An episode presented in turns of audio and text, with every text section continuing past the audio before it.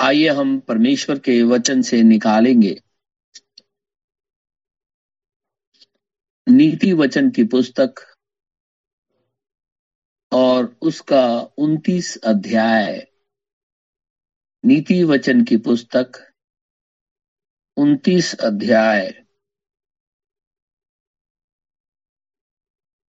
और एक पद से लेकर के अठारह पद तक।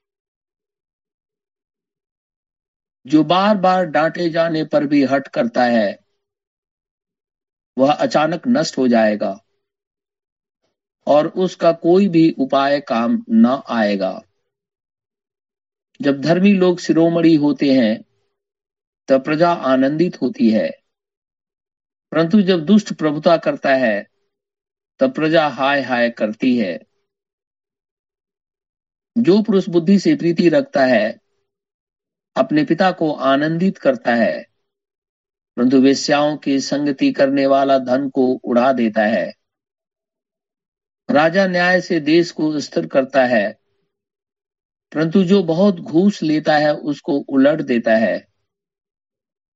जो पुरुष किसी से चिकनी चुपड़ी बातें करता है, वह उसके पैरों के लिए जाल लगाता है। बुरे मनुष्य का अपराध फंदा होता है। परंतु धर्मी आनंदित होकर जय जयकार करता है।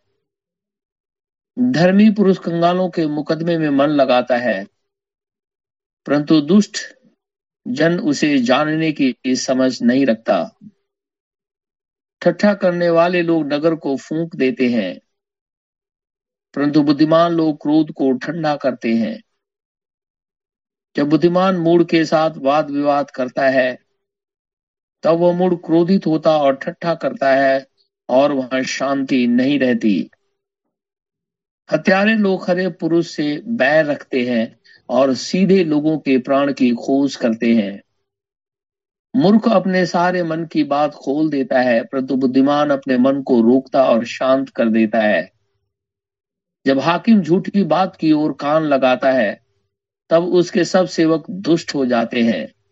निर्धन और अंधेर करने वाला पुरुष एक समान है।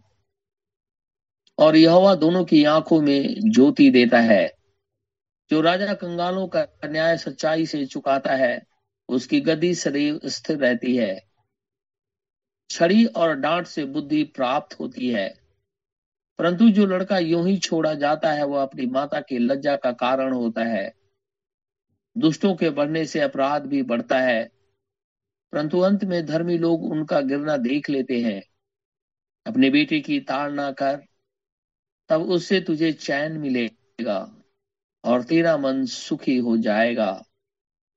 जहाँ दर्शन की बात नहीं होती, वहाँ लोग नाश हो जाते हैं।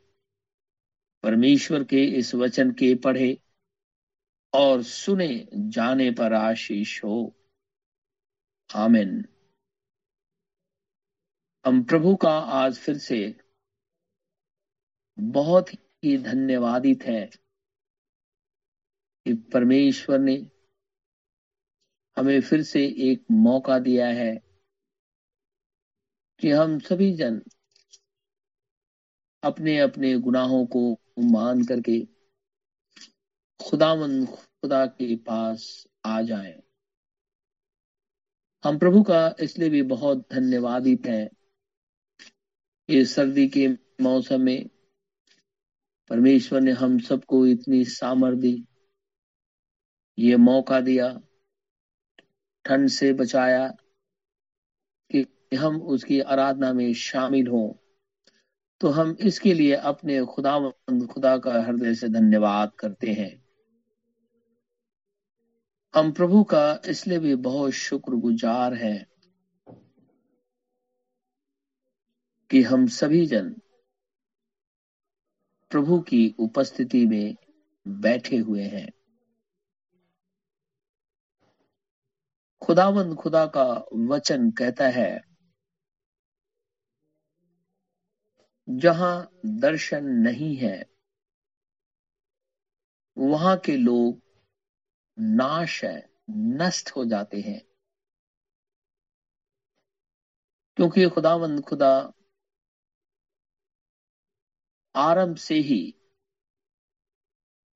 मनुष्यों के साथ संगति करता है और हमेशा से मनुष्यों के साथ बातचीत करता है। क्योंकि सर्वशक्तिमान प्रभु परमेश्वर, जो कि सर्व सामर्थी है,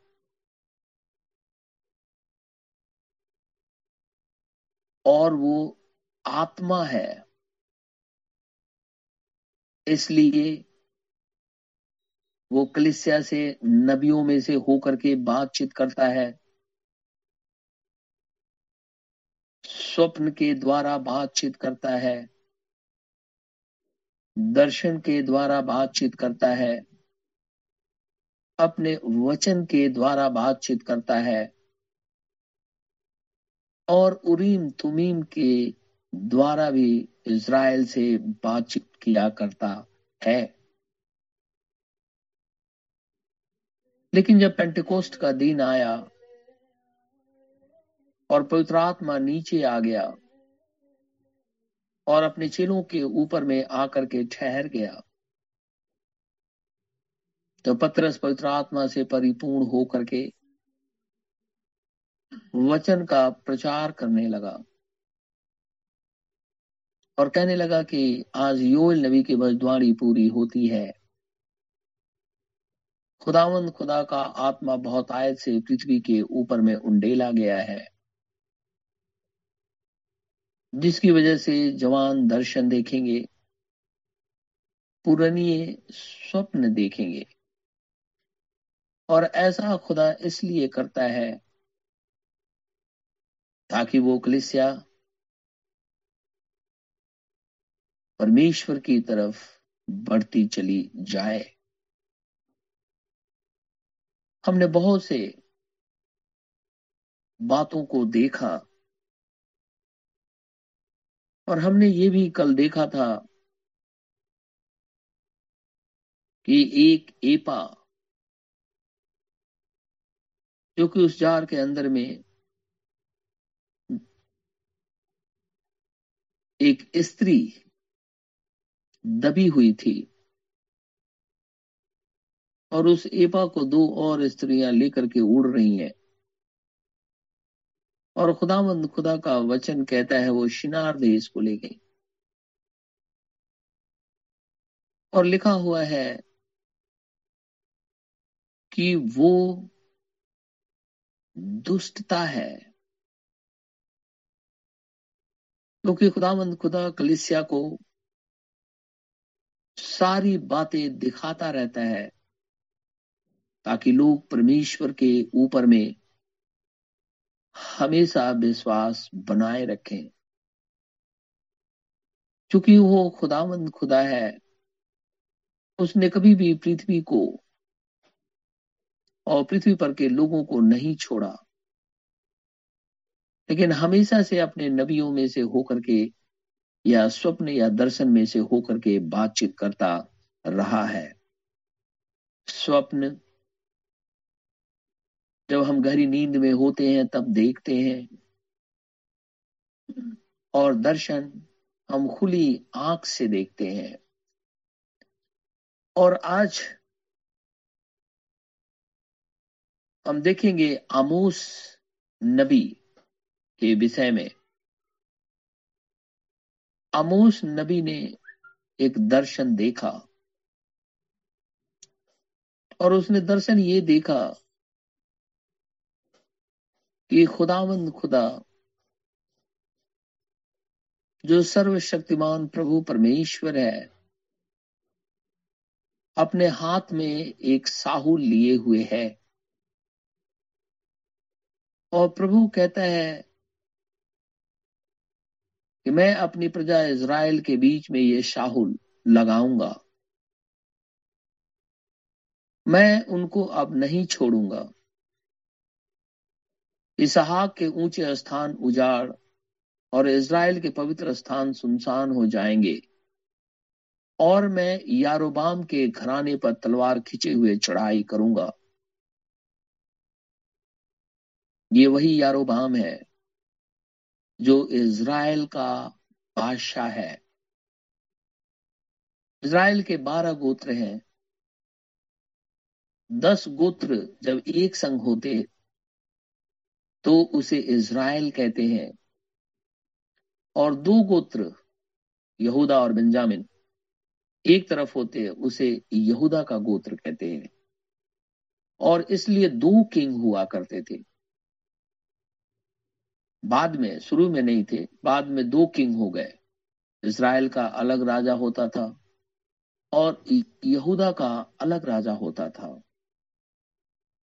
यारोबाम इसराइल का बादशाह था। और हम जानते हैं कि यारोबाम ने दान तक सोने का बछड़ा बनवा दिया, स्थापित करा दिया और याजक भी ठहरा दिए और बहुत से ऐसे कामों को किया जिसे खुदावंद खुदा को घृणा आती है। अमोस नबी को खुदा ने दर्शन में दिखाया, हम निकालेंगे अमोस नबी की पुस्तक और उसका सात अध्याय आमोस नबी की पुस्तक। और उसका सात अध्याय। और मैं सात पद से कुछ पद तक पढ़ूँगा। उसने मुझे यह भी दिखाया, मैंने देखा कि प्रभु साहुल लगाकर बनाई हुई किसी दीवार पर खड़ा है और उसके हाथ में साहुल है। यहोवा ने मुझसे कहा, हे आमोस, तुझे क्या देख पड़ता है? मैंने कहा, एक साहुल। तो परमेश्वर ने कहा, देख, मैं अपनी प्रजा इज़राइल के बीच में साहुल लगाऊँगा। मैं अब उनको ना छोड़ूँगा। इसहा के ऊँचे स्थान उजाड़ और इज़राइल के पवित्र स्थान सुनसान हो जाएँगे। और मैं यारोबाम के घराने पर तलवार खींचे हुए चढ़ाई करूँगा। तब बेतेल के याजक अमस्याह ने इज़राइल के राजा यारोबाम के पास कला भेजा। आमोस ने इज़राइल के घराने के बीच में तू से राजद्रोह की गोष्ठी की है। उसके सारे वचनों को देश नहीं सह सकता। क्योंकि जब इसे हम पीछे पढ़ेंगे तो खुदावंद खुदा दर्शन में इज़राइल के विषय में बातचीत कर रहा है। और खुदावंद खुदा ने ये कह दिया आमो से कि यारोबाम के घराने पर तलवार खुदा खींचे हुए है और वैसे ही चढ़ाई करेगा। तो यारोबाम को अमसिया जाकर के ये बातें कह दिया। और कहने लगा कि ये एक अजीब तरीके से आमोस जो है, वो दर्शन की बातें कर रहा है। और कहता है कि इज़राइल इस बात को सह नहीं सकता है। लेकिन देखिए क्या लिखा है, क्योंकि आमोस, ग्यारह पद में, क्योंकि आमोस यूँ कहता है, यारोबाम तलवार से मारा जाएगा और इज़राइल अपनी भूमि पर से निश्चय बंधुआई में जाएगा। जब कभी भी खुदावंद खुदा, अपने नबियों में से कोई बात कहता है तो बहुत से लोग जो है, उस पर विश्वास नहीं करते क्योंकि वो कठोर बातें होती हैं। और मनुष्य ये सोचता है कि शायद खुदा उनके मुँह की बातों को कह दे। लेकिन उनको ये नहीं पता था कि यारोबाम किंग था। लेकिन उसने दान से लेकर के और बेतेल तक उसने मूर्ति स्थापित करवा दी थी और ये कहने लगा था कि, हे इज़राइलियों, देखो, यही तुम्हारा खुदा है जो तुझे मिस्र देश से छोड़ा करके ले आया था। तो उसके विरोध में खुदा कहने लगा था कि मैं इसको तलवार खींचे हुए हूँ और यारोबाम तलवार से मारा जाएगा। अमसिया कहने लगा कि इसराइली कैसे ऐसा कठोर वचन सहन कर सकते हैं? लेकिन हम ये भी जानते हैं कि अगर हम खुदावन खुदा के कठोर वचन को सहन नहीं कर पाते तो हम कठोर खुदा के विरोध में कदम क्यों उठा लेते हैं? वहाँ तो हम, या कोई भी भाई और बहन हो, वहाँ तो ये नहीं सोचता है कि हम जो काम कर रहे हैं, वो अगेंस्ट वर्ड ऑफ़ गॉड है। लेकिन जब परमेश्वर उस पर रिएक्ट करता है, खुदावंद खुदा जब पनिश करने की बातें करने लगता है तो मनुष्य कहता है, हम इसे सह नहीं सकते हैं।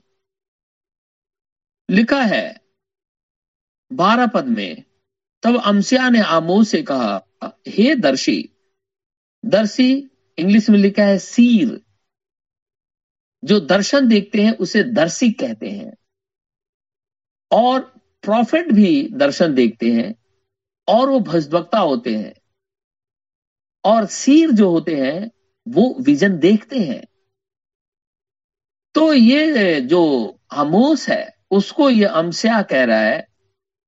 अमस्या ने आमोस से कहा, हे दर्शी, यहाँ से निकलकर यहूदा देश में भाग जा और वहीं रोटी खाया कर, और वहीं भविष्य द्वारी किया कर, क्योंकि इज़राइल, यानी दस गोत्र के लोग तेरे इस विजन को सह नहीं सकते हैं, क्योंकि तूने ये कह दिया कि यारोबाम जो किंग है, वो तलवार से मारा जाएगा। खुदाबंद खुदा ये बात कहता है।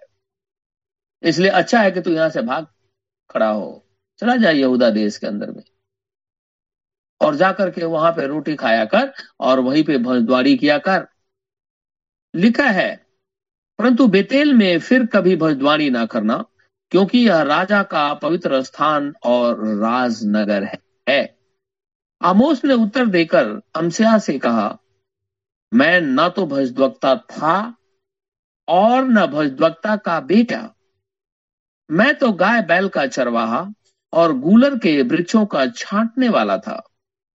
और यहोवा ने मुझे भेड़ बकरियों के पीछे पीछे फिरने से बुलाकर कहा, जा, मेरी प्रजा इज़राइल से भजद्वारी कर। एक चरवाहा जो गाय, भैंस, बकरियों, भेड़, ऊँट सबको चराया करता है और गूलर के पेड़ों को काटता, छांटता है, मजदूरी करता है। खुदावंद खुदा ने वहाँ से उठा करके इज़राइल का सील और प्रॉफिट बना दिया। यही काम खुदावंद खुदा ने दाऊद के साथ भी किया था। और परमेश्वर का वचन कहता है कि दाऊद को मैंने शिप कोट से उठा करके इज़राइल का बादशाह बना दिया। उस समय बारह गोत्रों के ऊपर में वो किंग था। एक भेड़ चराने वाले को खुदावंद खुदा कहता है कि तू एक भेड़ चराने वाला था, मैंने तुझको यहाँ से उठा करके इज़राइल के ऊपर में बादशाह बना दिया है। यहाँ पे आमोस नबी भी कहता है, मैं भेड़ बकरी चराने वाला एक मजदूर, खुदावंद खुदा ने मुझे इसराइली प्रजा का भजद्वक्ता बना दिया है। और वो इज़राइल, जो चर्च है, जो कलिसिया है, जो खुदा की प्रजा है, उसके विषय में भविष्यवाणी कर रहा है कि खुदावंद खुदा क्या कहता है। तो आज जो करोड़ों चर्च ये दावा करते हैं खुदावंद खुदा के अंदर में होकर के तो क्या खुदा उनसे बातचीत नहीं करता? आज पृथ्वी के ऊपर में कोरोना फैला हुआ है। दूसरे चिड़िया आकर के लोकट्स आकर के सारे फ़सलें खा गए। आज नाना प्रकार के ये बर्ड्स के अंदर में बर्ड फ्लू फैल गया है। पृथ्वी के ऊपर में तरह तरह की गंदगी दिखाई दे रही है।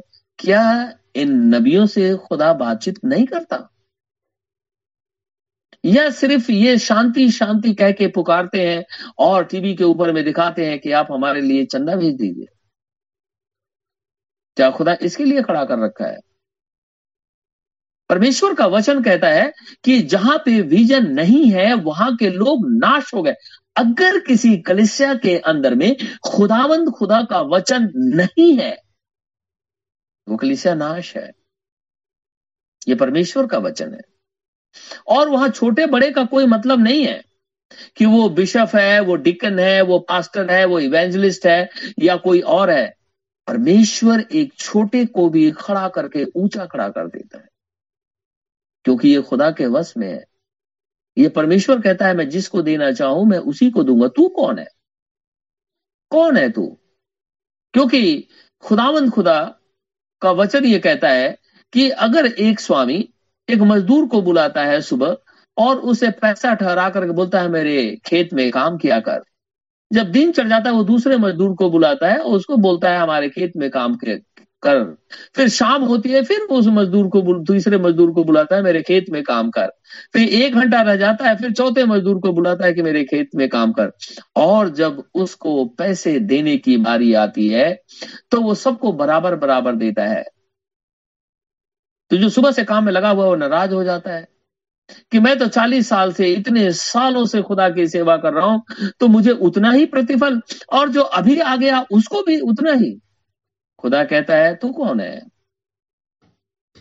मैं अपना माल किसको कितना दूँ? तू कौन होता है पूछने वाला? क्या मैंने तेरे से नहीं ठहराया था कि मैं तुझे इतना ही पैसे दूँगा? अगर मैं अपनी संपत्ति एक घंटा जो पहले आया, उसको सारी दे दो, तुम्हें इसे क्या लेना देना?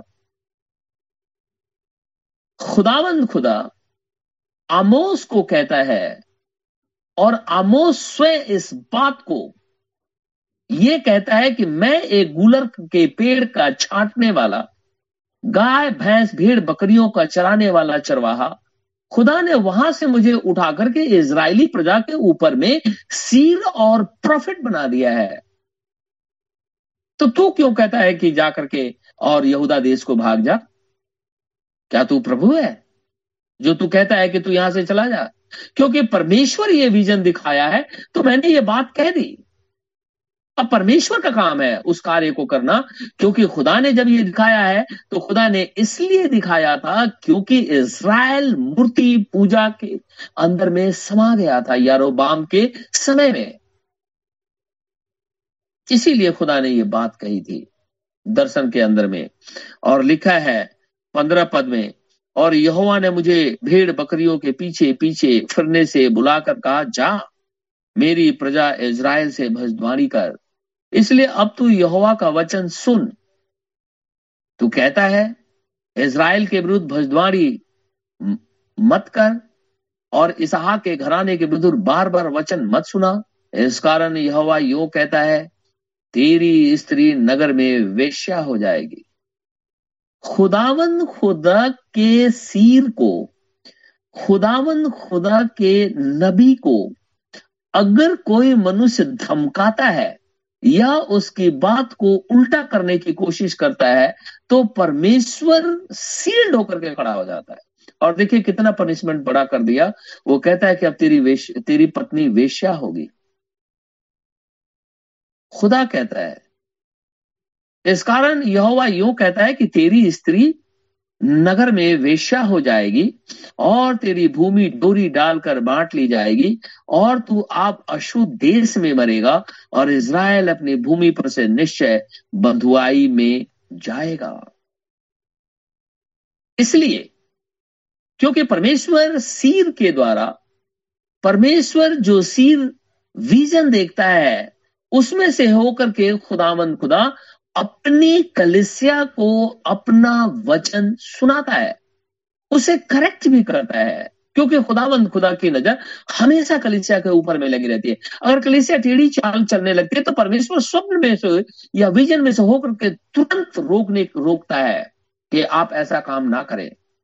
लेकिन अगर जो मनुष्य उसको गलत तरीके से ले लेता है, उसे खुदा से भयभीत नहीं होता वो ये सोचता है कि ये यूँ ही है, ऐसे ही बोल रहे हैं। तो आपने देखा कितना बड़ा पनिशमेंट खुदा ने कह दिया, हे अमस्या, तेरी पत्नी नगर में वेश्यावृत्ति करेगी और तू अशुद्ध देश में मरेगा। क्योंकि तूने ये कहा कि जाकर के यहूदा देश को भाग जा। ये मेरा वचन नहीं। ये तो खुदामंद खुदा ने ये विजन दिखाया था और मैंने उसे करेक्ट किया। ताकि इज़राइल अपने पापों से फिर जाए और खुदा को मोहब्बत करने लगे। लेकिन तूने नकार दिया। इसीलिए परमेश्वर कहता है कि अब तेरी स्त्री वेश्या होगी और तेरे बेटे बेटियाँ तलवार से मारी जाएँगी। मैं तुम्हारे पर्वों के उत्सव को दूर करके विलाप कराऊँगा। और तुम्हारे सब गीतों को दूर करके विलाप के गीत गवाऊँगा। मैं तुम सबकी कटी में टाट बंधवाऊँगा और तुम सबके सिरों को मुड़वाऊँगा और ऐसा विलाप कराऊँगा जैसा इकलौते के लिए होता है और उसका अंत कठिन दुख के दिन का सा होगा। परमेश्वर यहोवा की यह वाणी है, देखो, ऐसे दिन आते हैं जब मैं इस देश में महँगी करूँगा। उसमें ना तो अन्न की भूख और न पानी की प्यास होगी। परंतु यहोवा के वचनों के सुनने ही की भूख प्यास होगी। खुदावंद खुदा, जो सर्वशक्तिमान प्रभु परमेश्वर है, वो कहता है इज़राइल को भी कि इज़राइल के मध्य में खाने पीने की कोई कमी नहीं होगी। केवल एक बात की कमी होगी, मेरे वचन की। यानी खुदावंद खुदा का वचन दुर्लभ हो जाएगा, बहुत कम। क्योंकि पिछले दिनों हम देख रहे थे काफ़ी सालों तक न्यायी लोग बैठ करके इज़राइल का न्याय करते थे। परमेश्वर का दर्शन दुर्लभ था। काफ़ी सालों बाद खुदावंद खुदा ने शामुल को बुलाया और शामुल को जब उसने बुलाया तो सारी बातें उस बच्चे से खुदा ने कही। और फिर खुदा कहता है कि मैंने शीलों में अपने आप को वचन के द्वारा शामुल के ऊपर में प्रकट कर दिया। और पहले अध्याय के पहले पद में कहता है वो कि उस समय परमेश्वर का वचन दुर्लभ था। इज़राइल के विषय में फिर से ये बातें करने लगा और ये कहने लगा कि उस समय लोग भूख प्यास की कमी, भूख से लोग नहीं मरेंगे या उन्हें अन्न की कमी नहीं होगी, उन्हें खाने की कमी नहीं होगी, उन्हें कमी एक बात की होगी और वो है परमेश्वर का वचन। वो लॉर्ड। आज पृथ्वी के ऊपर में देखिए, हज़ारों लाखों प्रीचर हैं। लेकिन क्या उनमें से सभी जन यीशु मसीह की उन बातों को पूरी तरीके से सिखाते हैं? कि कलिसिया खुदामंद खुदा के अंदर में आगे की तरफ़ बढ़ चले और उसका उद्धार हो जाए। तो हम देखते हैं कि नहीं, वो कुछ अपनी बातें बोलते रहते हैं।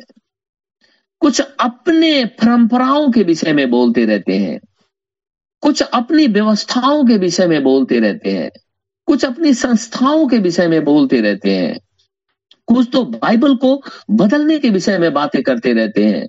कुछ लोग तो काम की अधिकता में इतने ज़्यादा डूब गए हैं कि वो खुदावंद खुदा के लिए उनके पास समय नहीं है। और इस कोरोना काल के अंदर में तो हज़ारों चर्चेस बंद हो गए। विश्वास से लोग गिर गए, घरों के अंदर में बैठ गए। सब कुछ बर्बाद हो गया। सब कुछ खत्म हो गया। आप इसे ठीक रीति से सोचें। जितनी बातों से कोरोना से लोग मरे होंगे, उससे ज़्यादा लोग विश्वास से गिर गए। क्योंकि वो, उनका कोई चरवाहा नहीं था, सब बंद हो गए। सब कुछ उनका ध्वस्त हो गया। जो विश्वास के अंदर में आ रहे थे, वो पीछे की तरफ़ हट गए, क्योंकि उनको वचन सुनाने वाला कोई नहीं मिला। वो चुप अपने घरों के अंदर में बैठ गए। उनकी कौन अगुवाई करे? खुदा चाहता है कि कलिसिया की अगुवाई करे। लेकिन कलिसिया के अंदर में अगर परमेश्वर का सेवक है, तब खुदामंद खुदा स्वप्न के या दर्शन के द्वारा बातचीत करेगा। लेकिन अगर वो कलिसिया खुदा की नहीं है, और जैसे एपा के अंदर में वो एक स्त्री थी जो दुष्ट था, अगर उस रीति से कोई दुष्ट स्त्री, यानी दुष्ट कलिसिया, जो परमेश्वर के वचन के हमेशा विरोध में खड़ी रहती है कौन उसे सिखाएगा क्योंकि वो तो बिज़नेस था और कोरोना ने सब बिज़नेस बंद कर दिया बड़े से बड़े लोग चर्च बंद कर दिए क्योंकि एक वचन का ऐसा अकाल पड़ गया है आज। कि शुद्ध वचन कलिसिया को नहीं दिया जाता है। लोग ये कहते होंगे कि ये कौन सा शुद्ध वचन है? आमोस नबी की पुस्तक में लिखा है, अगर कोई मनुष्य एक बात पे सहमत नहीं है तो वो दोनों एक साथ नहीं चल सकते। अगर मैं ये कहूँ कि हम इस बात पे विश्वास करते हैं कि पवित्र आत्मा का बपतिस्मा है, और इस बात पे मैं अटूट तरीके से विश्वास करता हूँ कि पवित्र आत्मा का बपतिस्मा है। लेकिन दूसरा कोई ये नहीं जानता कि पवित्र आत्मा का बपतिस्मा भी है, वो हमारे साथ कैसे चल सकता है? क्योंकि खुदावन खुदा उससे बातचीत किया ही नहीं, जबकि बाइबल में ही लिखा हुआ है, फिर भी वो इस बात को नहीं जानते। वो अपने आप को अलग कर ले, वो सोचते हैं कि शायद मैंने क्रिसमस मना लिया, मैंने ईस्टर मना लिया, मैंने जा करके कब्रस्तान के अंदर में साफ़ सफ़ाई करके और गीत गा लिया, वहाँ पे पूजा पाठ कर लिया, या मैंने किसी क्रूज के सामने झुक करके दंडवत कर लिया, या मैं कोई फेस्टिवल में आ गया, या चर्च के अंदर में कुछ पैसे दे दिए, इसलिए हमारा उद्धार हुआ है। ऐसा कभी भी ना सोचे। उद्धार यीशु मसीह को ग्रहण करने से ही मिलता है। जब तक हम अपने गुनाहों से पश्चाताप करके पूरी रीति से यीशु मसीह को ग्रहण नहीं करेंगे, हमारा उद्धार नहीं हो सकता है। चाहे मनुष्य कुछ भी कर ले, उसके लिए हमें यीशु मसीह को ग्रहण करना ही होगा। लेकिन आज देखते हैं कि अगर हम ये कहें कि बपतिस्मा यीशु मसीह के नाम से है लोग ये जानते ही नहीं कि बपतिस्मा भी यीशु मसीह के नाम से है। अगर हम ये कहें कि होली कम्युनियन जो है खुदावंद खुदा हम देखते हुए आ रहे हैं मेलकी सिद्दीक से लेकर के कि होली कम्युनियन परमेश्वर का वो भाग है, क्योंकि यीशु मसीह कहता है, मेरा मांस खाने की चीज़ है, मेरा लहू पीने की चीज़ है। तो परमेश्वर का वो भाग है, परमेश्वर का वो अंश है, उसको लेने के लिए हमें पश्चाताप करके, बपतिस्मा लेकर के, परमेश्वर के गलियारे के, परमेश्वर के खेमे के अंदर, परमेश्वर के कल्याण के अंदर में हमें शामिल होना ही है। तब जाकर के खुदावंद खुदा की उस प्रतिज्ञा को, उस वाचा को हम पूरा करते हैं। परमेश्वर का वचन कहता है, ऐसे समय जो ये कोरोना का चल रहा है, आप देखिए, इस कोरोना के समय के अंदर में वचन की महँगी हो गई है। कौन लोगों को वचन सुनाए? किसको वचन सुनाया जाए? क्योंकि चर्चेज तो बंद हो गए। सारे इवेंजलिस्ट घर में बैठ गए। सारे सीर घर में बैठ गए जो दुनिया के अंदर में रोज डंका पीटते रहते थे कि हम सीर हैं, हम प्रॉफिट हैं। वो तो अपने घरों के अंदर में चले गए। परमेश्वर ने उनके लिए कोई सोर्स रखा ही नहीं। वो गिर गए। लेकिन हम खुदा का इसके लिए बहुत ज़्यादा शुक्रगुजार हैं और अपनी कलिसिया के जवानों के लिए भी कि परमेश्वर ने उनके मनों में इस बात को डाला। उस दिन से लेकर के आज तक हम परमेश्वर के साथ जुड़े हुए हैं। ये खुदामंद खुदा का एक मार्ग है जो उसने हमारे लिए रखा। अगर हम भी डंप हो जाते, चुप हो जाते तो कौन वचन सुनाता? तो इतने दिन तक अगर विदाउट खुदावंद, खुदा के वचन के रह जाते, नाश हो जाते। क्योंकि हम एक एक मिनट, एक पल परमेश्वर के वचन से हटते हैं, वैसे ही शैतान पीछे से एकदम ठोकर मारता है। अगर इतने महीनों तक अगर हम परमेश्वर के वचन से हट जाए तो क्या होगा? सब कुछ बर्बाद हो जाएगा। लेकिन खुदा का हम इसके लिए बहुत शुक्र गुजार है। अपने परमेश्वर को बहुत ही धन्यवाद है।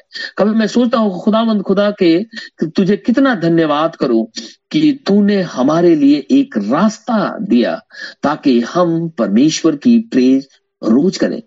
इतना तो हम पहले भी नहीं करते थे। जितना कि हमने इस लॉकडाउन के अंदर में परमेश्वर के नाम में किया, और हमारी ये कोई काबिलियत नहीं है। हमारा कोई इसमें इंटेलिजेंसी नहीं है।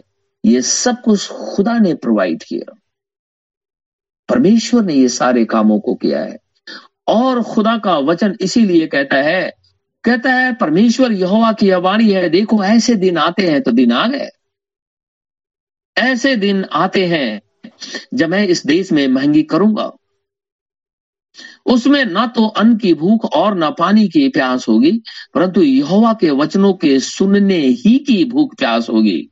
लोग यहोवा के वचन की खोज में समुद्र से समुद्र तक और उत्तर से पूरब तक मारे मारे फिरेंगे, परंतु उनको, परंतु उसको ना पाएँगे। क्योंकि परमेश्वर का वचन कहता है कि परमेश्वर का वचन ही परमेश्वर है। एक वर्ष मैं निकालूँगा। हम देखेंगे यही नबी की पुस्तक और उसका पहला अध्याय। यही नबी की पुस्तक और उसका पहला अध्याय। यही नबी की पुस्तक, उसका पहला अध्याय। और मैं सबसे पहले पहला पद पढ़ना चाहता हूँ। यही नबी की पुस्तक, पहला अध्याय और पहला पद। देखिए क्या लिखा है। तीसवें वर्ष के चौथे महीने के पाँचवें दिन मैं बंदियों के बीच कबार नदी के तट पर था। तब स्वर्ग खुल गया और मैंने परमेश्वर के दर्शन पाए। हमने पिछले दिनों आपको याद होगा, जब हम मिल्की सिद्दीक के विषय में बात कर रहे थे, उससे पहले भी हमने परमेश्वर के वचन में पढ़ा है। परमेश्वर को कोई देख नहीं सकता है। लेकिन इकलौता पुत्र ही उसे प्रकट करता है। फिर हेजकल ने किसको देखा? स्टेफनुस ने यह कहा कि मैं स्वर्ग को खुला हुआ देखता हूँ और परमेश्वर के दानी तरफ़ यीशु मसीह को बैठे हुए देखता हूँ। तो सारे इसराइली झपट करके अपने कान बंद कर लिए। और वो पत्थर उठा करके उस पर पत्थरवाह करने लगे। और वो जब तक मर नहीं गया, तब तक वो लोग पत्थर मारते रहे। और उसके बाद उसने कहा, हे पिता, ये पाप इनके ऊपर मत लादना, क्योंकि जानते नहीं। और कह करके उसने अपने प्राण सौंप दिए, वो मर गया। यहाँ पे यही स्किल भी कहता है, मैंने स्वर्ग को खुला हुआ देखा और खुदावंद खुदा को जो सर्वशक्तिमान प्रभु परमेश्वर है, उसका दर्शन पाया। क्योंकि बाइबल कहती है, खुदा को कोई देख नहीं सकता। और मूसा से भी जब वो बातचीत होने लगी तो खुदा कहता है तो मुझे देख नहीं सकता। फिर यह हिजकिल ने किसको देख लिया? एक वर्ष में और पढ़ूँगा। ठीक इसका चार पद और मैं चाहूँगा, हर एक भाई बहन क्योंकि ये दर्शन है और बहुत ज़बरदस्त दर्शन है ये। अपने घरों में हम इसे पढ़ लेंगे। चार पद में पढ़ता हूँ। जब मैं देखने लगा तो क्या देखता हूँ कि उत्तर दिशा से बड़ी घटा और लहराती हुई आग सहित बड़ी आंधी आ रही है और घटा के चारों ओर प्रकाश और आग के बीचों बीच में झलकाया हुआ पीतल सा कुछ दिखाई देता है। अभी ये कोरोना चल रहा है ना, एक आंधी चली हुई है। बड़ी ज़बरदस्त। खुदा अभी आने को है। उससे पहले आंधी आ गई है। इस आंधी के अंदर में हज़ारों लोग उड़ गए। करोड़ों उड़ गए। कलिसियाएँ बंद हो गई। लोग अपने घरों से निकलना बंद हो गए। लाखों मर गए। चर्चेस बंद हो गए। लोग विश्वास से गिर गए। नाना प्रकार की बातें करते रहते हैं। अभी एक आंधी, अभी चली, अभी तो खुदा आने को है। उससे पहले एक आंधी आ रही है, और वो आंधी खुदा नहीं है। वो एक साइन है कि परमेश्वर आ रहा है। वो एक चिन्ह है कि खुदाबंद खुदा आ रहा है। लिखा हुआ है कि एक तेज घटा बड़ी उत्तर दिशा से बड़ी आंधी घटा छाई हुई है और लहराती हुई आग भी चली आ रही है। और घटा के चारों ओर बहुत ज़बरदस्त लाइट है, प्रकाश है, और उसके बीच में पीतल सा झलकाया हुआ कुछ दिखाई दे रहा है। और लिखा है कि चार जीवधारियों के विषय में, उनके मुख, उनके पंख के विषय में ये सारी बातें लिखी हुई हैं। लेकिन मैं पढ़ूँगा तेरा पद। देखिए क्या लिखा है। जीवधारियों के रूप अंगारों और जलती हुई मसालों के समान दिखाई देते थे। और वह आग, वो फायर जो है ना, वो जीवधारियों के ऊपर, कहता है, और वह आग जीवधारियों के बीच इधर उधर फिरती हुई बड़ा प्रकाश देती रही और उस आग से बिजली निकलती थी। ये कौन है? इसी को यह स्किल ने देखा है।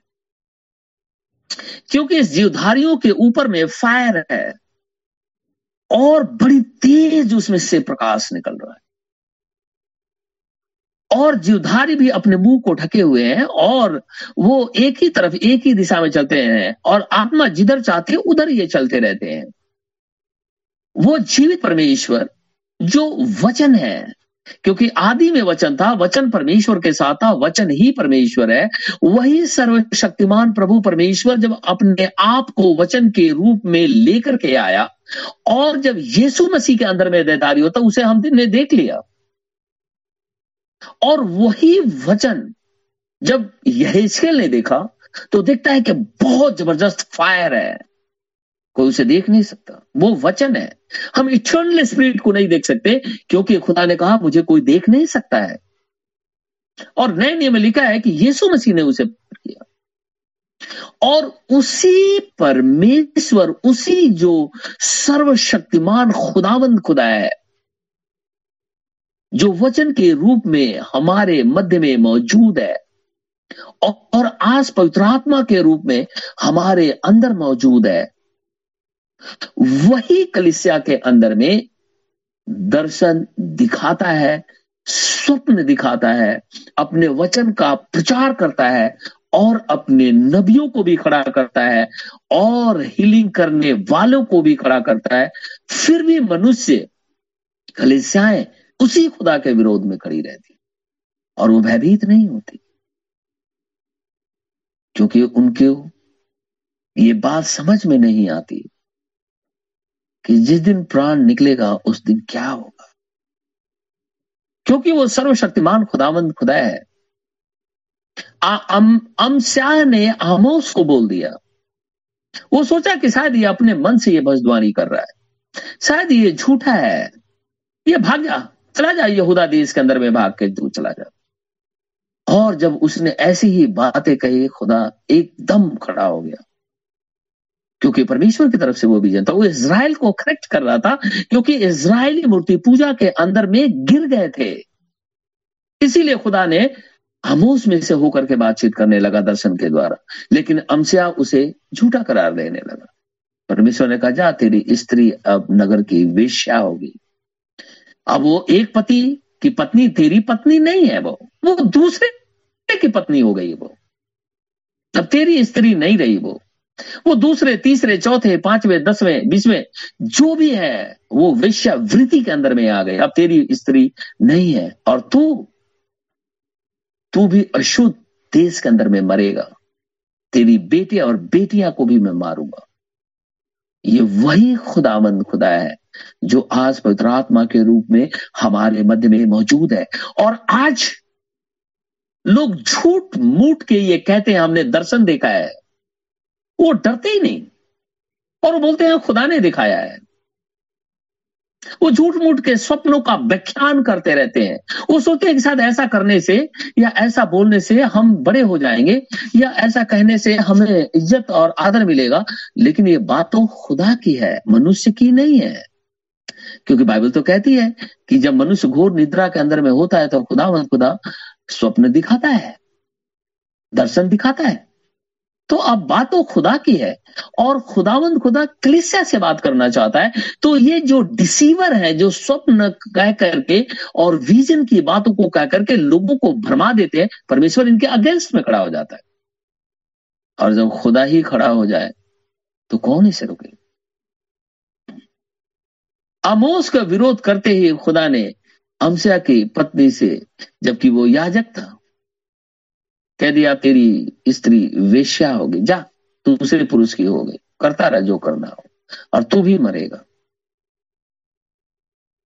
खुदावंद खुदा का वचन कहता है, जिस कलिसिया के अंदर में विजन नहीं है, वो कलिसिया नाश हो गई है, नष्ट है।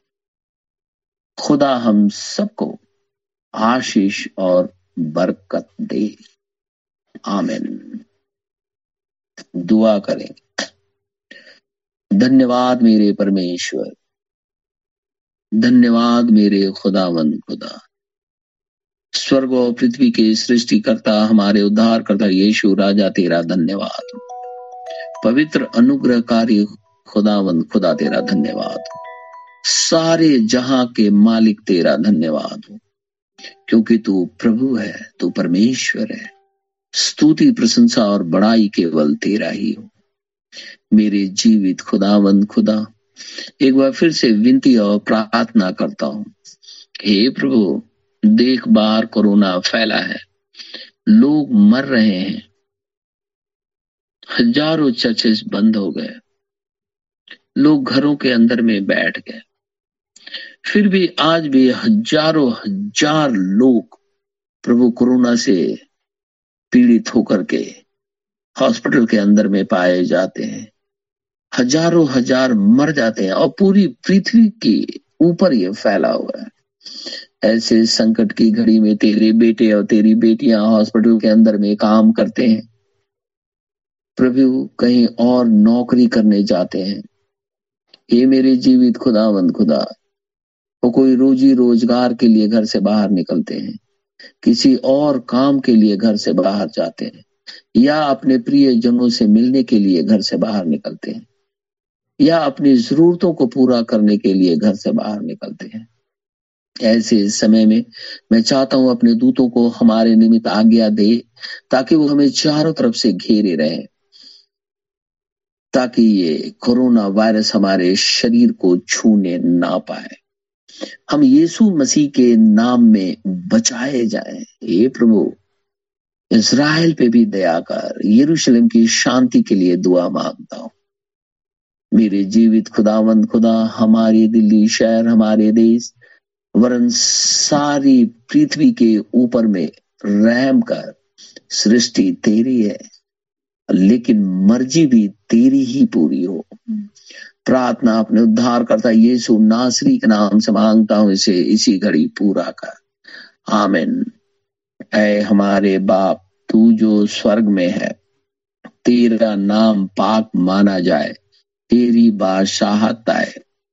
तेरी मर्ज़ी जैसे स्वर्ग में पूरी होती है, ज़मीन पर भी हो। हमारे रोज की याद मेरे। जिस प्रकार हम कसूरवारों को माफ़ करते हैं तू भी मेरे कसूरों को माफ़ कर। हमें अजमाइश में न पड़ने दे, परंतु बुराई से बचा, क्योंकि बादशाह कुदरत और जलाल हमेशा तेरे हैं। आमिन।